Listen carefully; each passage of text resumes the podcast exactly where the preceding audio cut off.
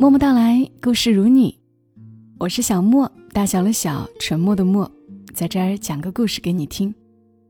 今晚的故事又是一个我珍藏了很多年的故事，并且你一定没有在任何地方看过。我可以非常骄傲地说，这个故事是在默默到来首发。故事的作者刘墨文，谢谢他把这个故事交给我。故事的名字叫《第一个》。喜欢我的女生。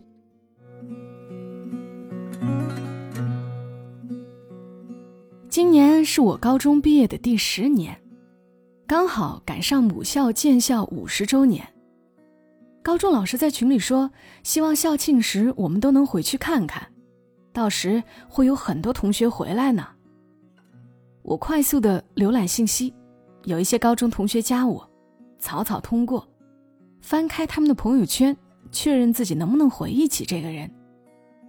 直到我在同学的转发里看见一个直播信息，一张液化过度的照片，封面上挂着一个惨白的脸。缓冲了一会儿，点开，一个干净的素颜女孩，漫不经心的出现在屏幕里，熟悉的马尾，满不在乎的表情，然后不知道从哪儿掏出来一把瓜子儿，一边嗑一边直播。一个路过的观众说：“主播跳个舞呗。”他皱着眉吐了一口瓜子皮。跳舞？我走道都费劲儿，你让我跳舞？我笑出声，却又很快安静下来。她是石小月，第一个喜欢我的女生。高中时，在我隔壁班。初中毕业时考上了重点高中，本以为可以好好玩一个暑假，然后再以。见过天堂，决心赴死的悲壮心情，迎接高中生活。倒霉催的是，那会儿风气不好，刚刚流行补课班，提前学习高中知识。我妈坚决不让自己家孩子输在起跑线上，托人找关系把我送进了重点高中的预习补课班。一百个不愿意也没办法，只能尽量偷懒。补课班开学第一天。老师询问了所有人的中考成绩，一个班里不到五十人，有十个排在全市前二十。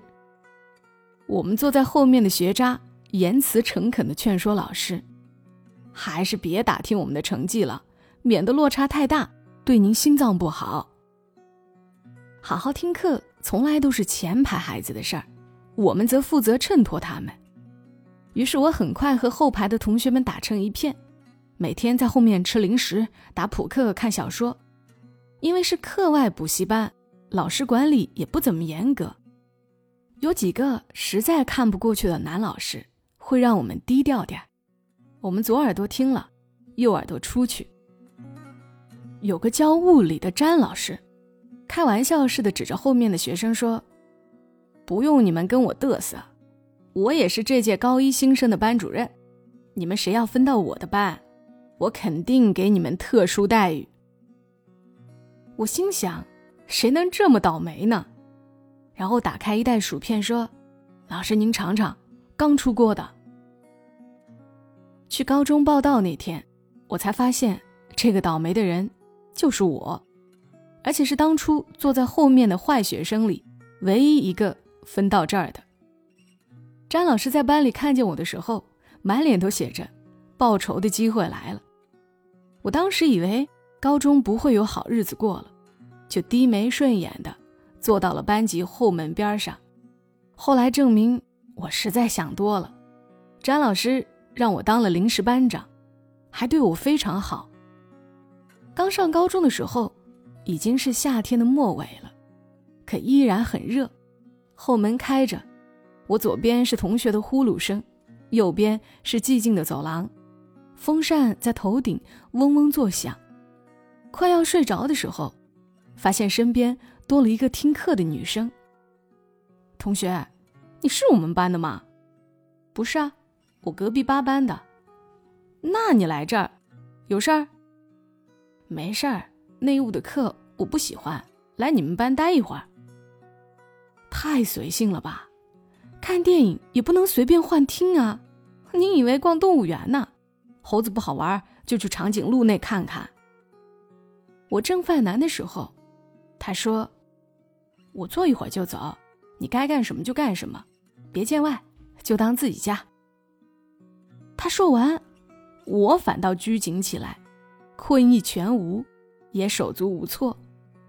不一会儿，他翻出我的零食，自顾自地吃起来，一边吃还一边嫌弃：“薯片受潮了，没吃完怎么不封存好？”理直气壮的我简直有些心虚，好像裁判评选厨神品尝参赛作品一样。薯片可是我的心尖儿啊！赶紧爬过去尝了一片，还行啊，不算太潮啊。这时候下课铃响了，他起身用日式的礼貌鞠躬说：“谢谢您的款待，实在打扰了。”我也用东北苞米地里的豪爽口气回他：“你吃饱了撑的呀。”从那以后，他每天都会挑一节不怎么重要的课，从我们班后门溜进来，坐在我旁边待一会儿。有时候他自己带着零食来，有时直接吃我的。也是从那时候起，我知道他叫石小月。学校里关于他的传闻很多，有人说他家很有背景，也有人说他是教导主任的亲侄女，属于关系生。我对这些。都不感兴趣，确切的说，我对他不感兴趣。有几次我上课睡觉的时候，他从后门溜进来，都会把我弄醒。我有起床气，感觉非常烦躁。有一次睡觉之前，我偷偷把后门锁上了，然后放心的趴在桌子上睡着了。醒来的时候，发现他还坐在我旁边。怎么回事儿？我家大门常打开吗？我正疑惑呢，他忽然说：“晚自习下课，一起去操场散步吧。”本来我是想拒绝的，但是他说这话的时候，忽然有了一种不自然。在我认识石小月的这些日子里，他自始至终都没有不自然过。出入后门，吃我薯片，弄醒睡着的我，他都做得心安理得，也理直气壮。只有说这话的时候，他非常不自然。那一刻，我忽然不知道要怎么拒绝，只能不自觉的点头，好像有人按着我的脑袋答应了他一样。夜晚的操场一片漆黑，除了跑圈减肥的同学，就是私下幽会的小情侣。黑夜是最好的掩护，他们手牵手，勇敢地走在夜色里。不用怕教导主任、老师或者保安，每一对脸上都写满了甜蜜。除了我和石小月，我们俩中间永远隔着一个人的距离。跑圈的同学路过我们时，干脆从中间穿过去，一圈又一圈，我俩就这么沉默地走着。也是这个时候，我才发现石小月身材高挑且比例良好，从背后看过去，简直迷倒一片。后来我们俩经常这么走，有时闲聊，有时不说话，但也没觉得尴尬。有一次散步时，遇上了高二一个很有名的学长，他带着自己的女朋友，两个人亲密的聊着什么。据说这个学长不仅人长得帅，而且家境好，学习也好，在学校里非常受关注。就在我和石小月要路过他们时，那个学长忽然牵着女朋友，朝我们走过来。快到面前时，学长对着石小月说：“小姑好。”小姑，我转脸低声问石小月：“你是不是和我隐瞒年龄了？”还没等石小月掐我，学长先开口和我说：“小姑父好。”我吓得向后出溜了几步，连连摆手。使不得，使不得。后来石小月告诉我，她是二胎，父母生她的时候年纪已经很大了，所以她在家里辈分大，很多年纪比她大的都是她的晚辈。我说：“姑姑啊，都长辈了，能不能别没事就跑人家座位上偷零食吃？”他一脚踢在我的小腿上，说：“你懂个屁！”我疼得站不起来。忽然有人在后面喊：“教导主任来了！”石小月噌一下就跑远了，速度飞快，还不停的回头说：“过儿，快跑！”我当时步履蹒跚的，边走边想：“你哪是姑姑，你就是大雕。”有一天晚自习，老师不在，我在后门看小说，忽然旁边伸过来一个烤肠，看都没看我就接过来了，一边吃一边看。石小月坐在我身边，百无聊赖，一会儿翻翻书，一会儿在纸上涂涂画画。后来，她也翻出了一本小说看，边看边笑，不知不觉的枕在了我的右胳膊上。我看得太投入，完全忽略了右手的承重。现在想想，也许不是太投入，而是太熟悉旁边这个人的存在了。石小月。就这样睡着了，呼吸轻柔，却很踏实。我看了一会儿，也趴在桌子上睡着了。两个人睡得昏天暗地，不知年月。直到一阵尖叫把我们从睡梦中拉起来，周围一片漆黑，走廊里有人喊：“停电了，放学了！”也夹杂着一些老师的声音：“大家先不要动，等候学校通知。”班里书本横飞，尖叫不止，有情侣偷偷拥吻，有人引吭高歌，像是末日的最后狂欢。我忽然觉得很感动，在这一刻，所有人都释放了所有的压抑，无论他们是胡闹，还是真我。此时此刻，我感觉他们是真正的快乐。也是在这个时候，我的右脸忽然被亲了一下。我惊讶的转身看过去，那边只有一片黑暗，但是我知道，石小月坐在那里。我就傻傻的看着黑暗，感受着那片黑暗，直到影子微弱的发出声音：“我喜欢你。”好像时间都在那一刻静止了，我再也听不进其他的声音，像是在梦里，一切都那么不真实。我甚至不知道要怎样回答才好。就在我要开口说话时，灯亮了，面前的那个座位空掉了。詹老师走进教室，大声训斥：“干嘛呢？申奥成功啊！”后来他又说了什么，我也没听进去，就一直傻傻的看着空出的那个位置，感觉刚才发生的一切都那么不真实。停电事件后的几天。石小月没再出现那个座位上，有时候我会很希望她出现，又希望她一直不要出现，因为我根本没有想好要怎样回答她。为了能让自己过一个放心年，期末考试前夕，我忽然良心发现的开始学习，但是对于学习这件事，坐在后面太不方便了，于是有的课我会跑到前面去蹭坐。老师对我也格外照顾，有时会看着我做题。有一天自习，老师出去了，我正在前排看卷子呢，后门忽然有动静。我回头发现石小月站在后门，惊恐的瞪着大眼睛扫视着我们整个班，所有人回头对上他一个人的目光。沉默了一会儿后，石小月哭了。像受了很大的委屈，眼泪一颗颗往下掉。我有点害怕，但还是鼓足勇气，慢慢的把手举起来，做了一个“我在这儿”的表情。石小月看到我以后，有点气急败坏，捡起手边的一本书就朝我扔过来，然后奔出班级，所有人跟着起哄，我追出去。他已经回班了，我回来后乖乖收拾东西，回到后门的位置。前排的同学和我说：“瞧你美的。”我不明白什么意思，问他：“我美什么了？”你照照镜子，你看看你自己笑的。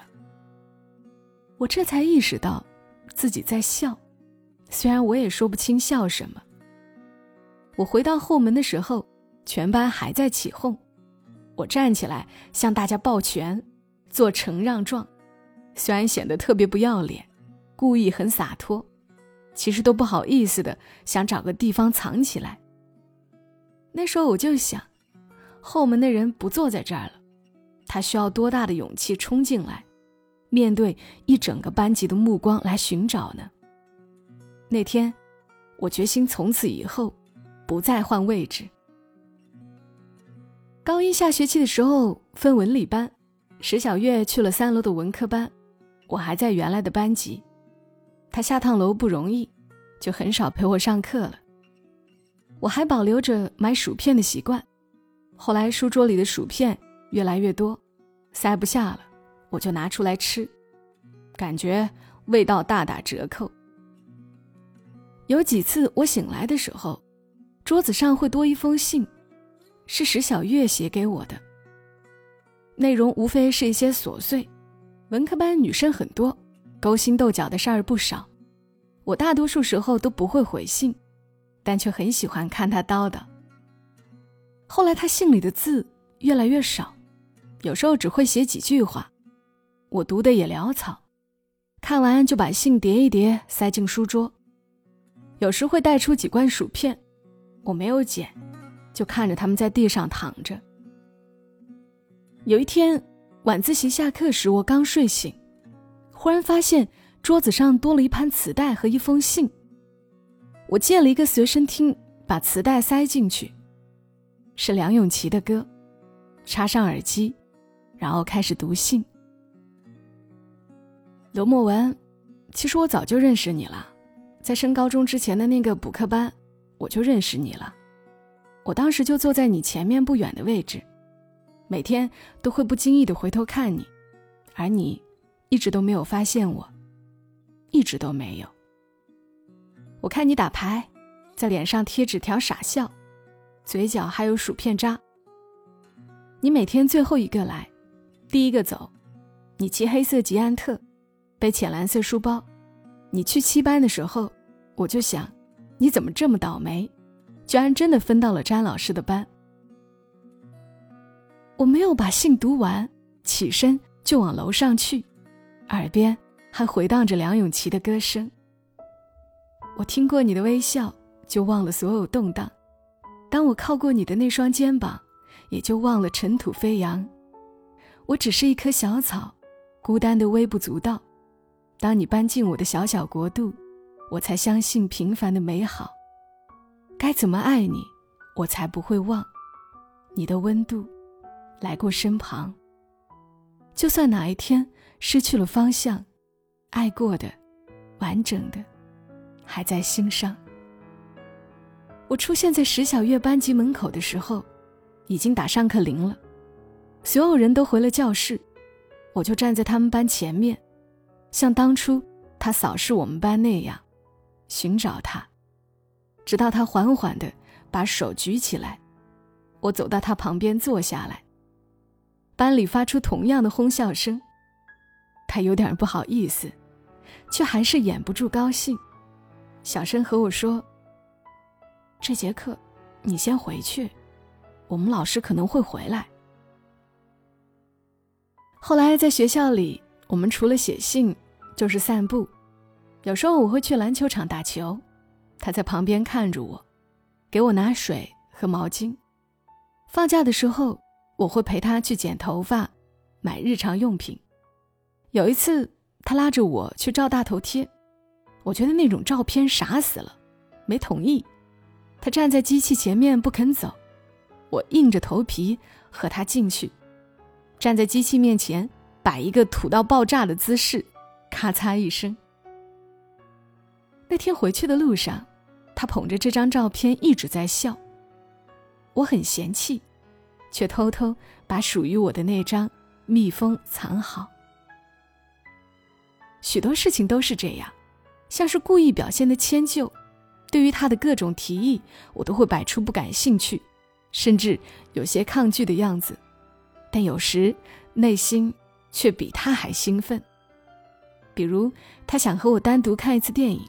不带我的狐朋狗友，比如他希望过生日的时候，能和我在天台一起放烟花，比如我收到了他给我叠的一整罐千纸鹤，我说这还不如给我一罐薯片实惠呢。他照旧踢了我一脚，我装作要瘫痪，但是心里却非常甜。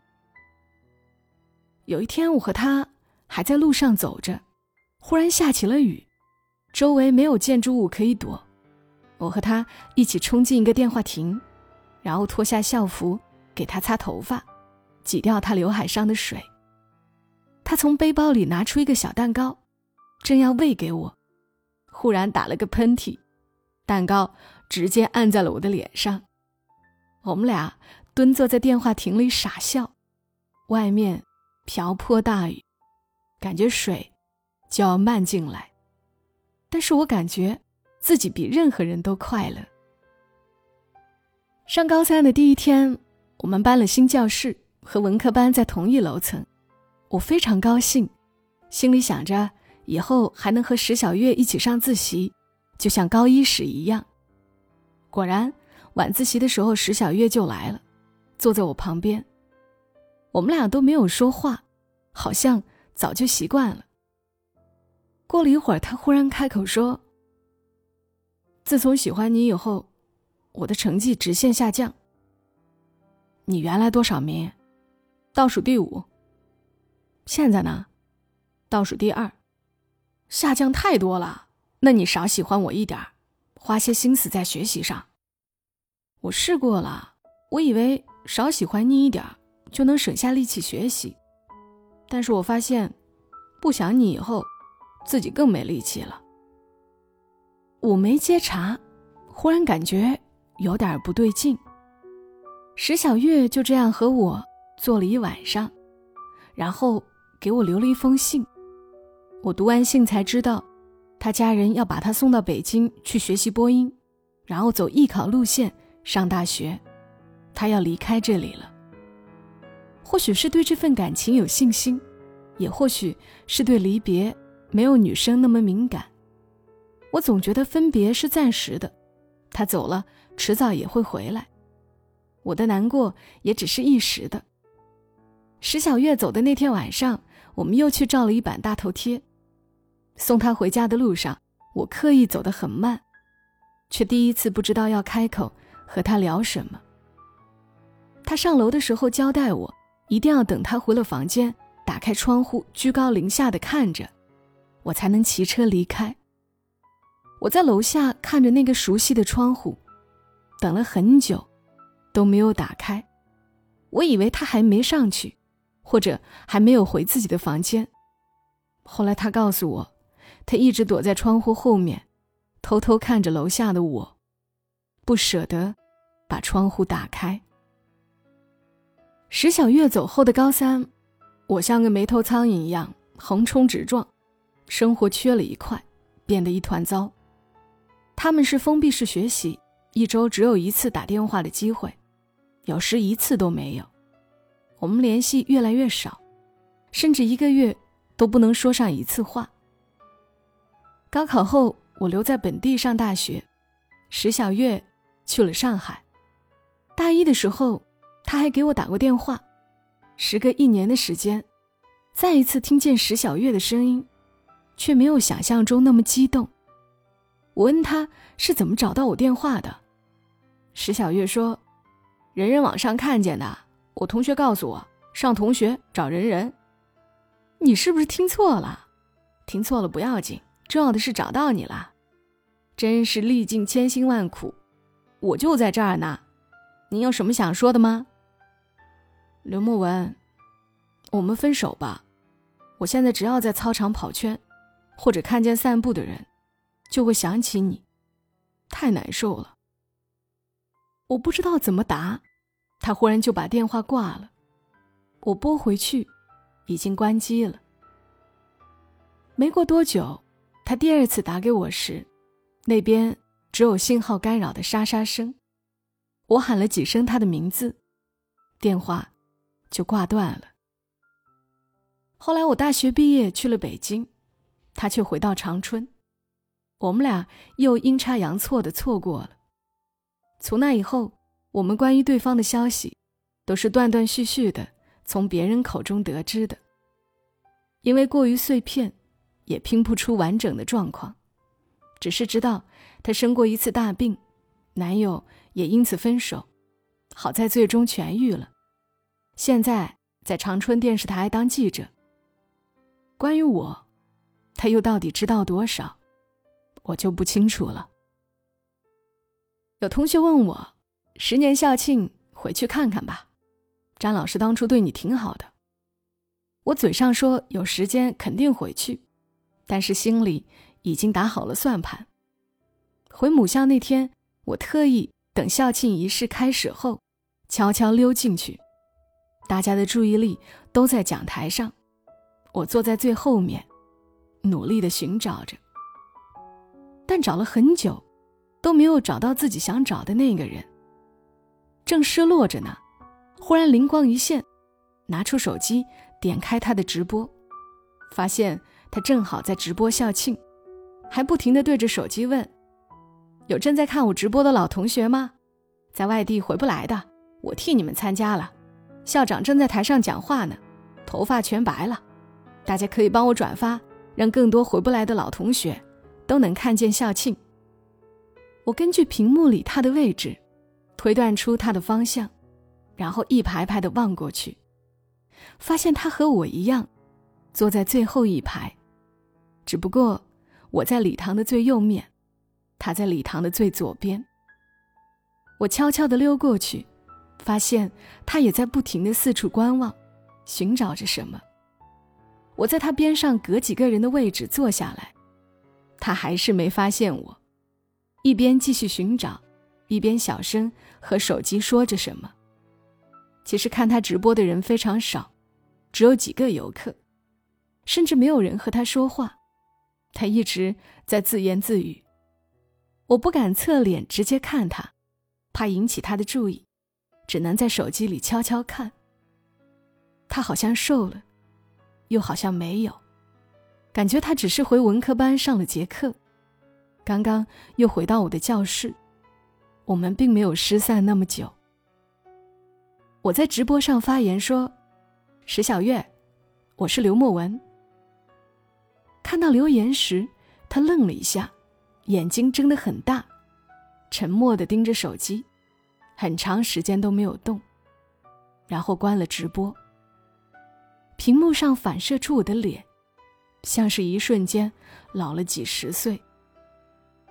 我转过头看他，眼泪在他精致的妆上开出两条道。他哭得特别伤心，好像猜测到某人正在看直播，可能今天就不会来母校了。可是这一次，他又猜错了。我起身，悄悄地坐在他旁边，他还是没有发现，只顾着低头哭。我忽然感觉。这一刻就像是在做梦，或者说，我早就做过同样的梦。我回到高中，身上还穿着校服，走进熟悉的班级，坐在他旁边，拿出一罐薯片，却哭得怎么也不能下咽。这么多年，你去哪了？我很想你。过了一会儿。石小月终于哭好了，她起来时妆已经全都哭掉了，素颜的她几乎和高中时一样，没有任何变化。我转过脸，仔细的看他，就像在补课班时，他转身看着我一样。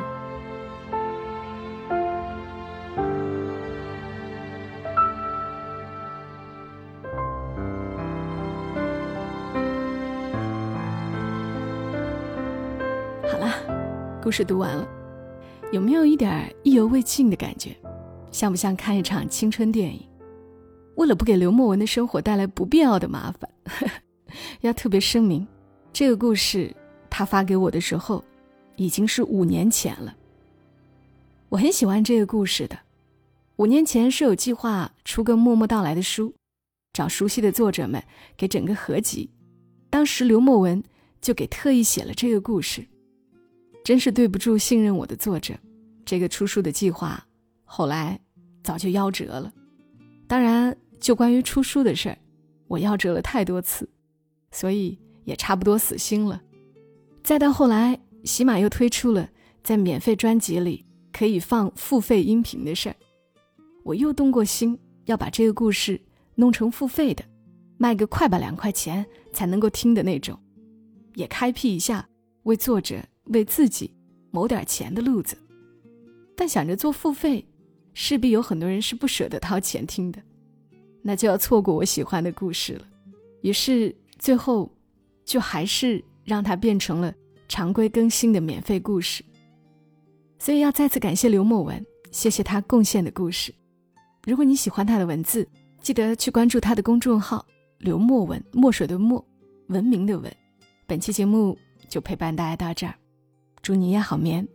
小莫在深圳，和你说晚安。